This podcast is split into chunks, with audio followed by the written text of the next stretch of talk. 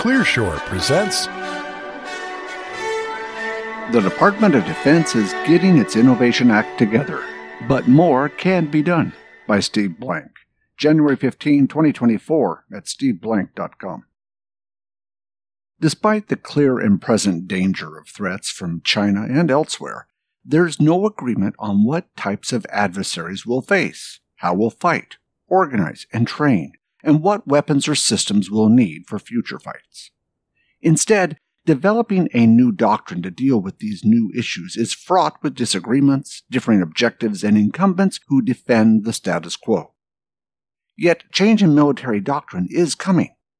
Deputy Defense Secretary Kathleen Hicks is navigating the tightrope of competing interests to make it happen, hopefully in time. There are several theories of how innovation in military doctrine and new operational concepts occur. Some argue new doctrine emerges when civilians intervene to assist military mavericks, for example, the Goldwater Nichols Act, or a military service can generate innovation internally when senior military officers recognize the doctrinal and operational implications of new capabilities, for example, Rickover and the Nuclear Navy. But today, innovation in doctrine and concepts is driven by four major external upheavals that simultaneously threaten our military and economic advantage. One, China delivering multiple asymmetric offset strategies. Two, China fielding naval, space, and air assets in unprecedented numbers. Three, the proven value of a massive number of attritable uncrewed systems on the Ukrainian battlefield. And four, rapid technological change in artificial intelligence, autonomy, cyber, space, biotechnology, semiconductors, hypersonics, etc., with many driven by commercial companies in the US and China. The U.S. Department of Defense traditional sources of innovation, primes, FFRDCs, service labs, are no longer sufficient by themselves to keep pace. The speed, depth, and breadth of these disruptive changes happen faster than the responsiveness and agility of our current acquisition systems and defense industrial base. However, in the decades since these external threats emerged, the DoD's doctrine, organization, culture, process, and tolerance for risk mostly operated as though nothing substantial needed to change. The result is that the DoD has world class people and organizations for a world that no longer exists.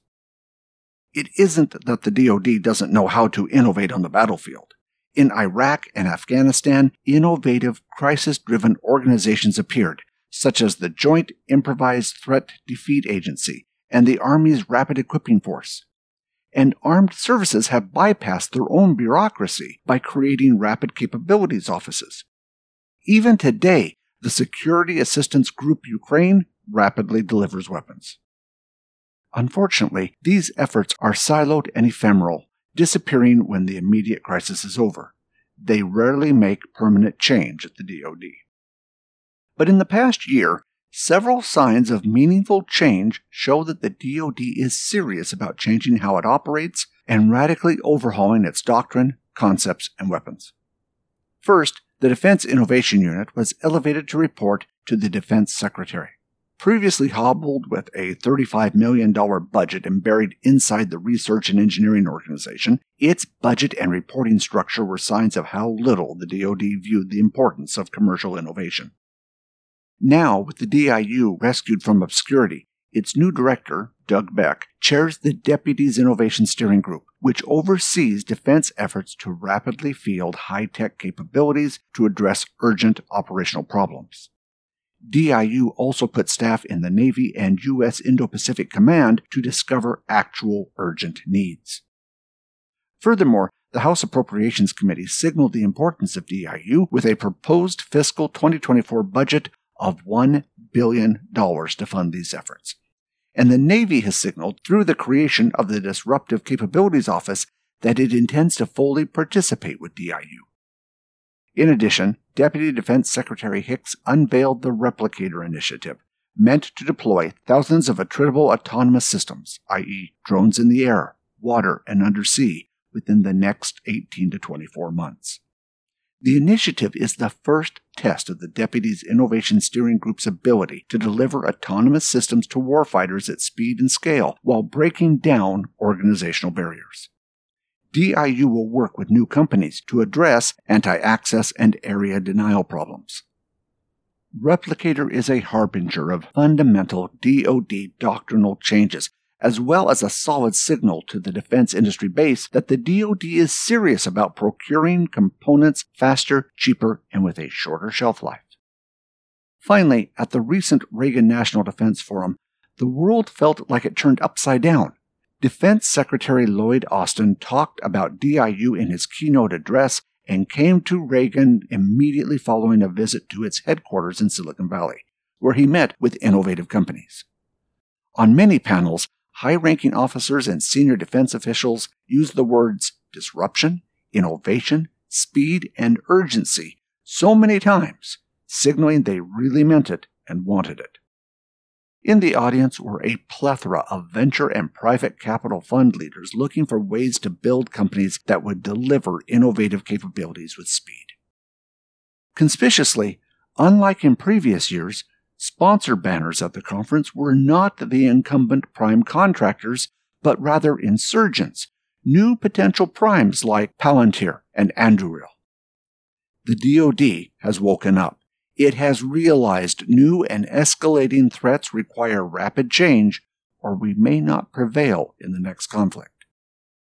Change is hard, especially in military doctrine. Ask the Marines.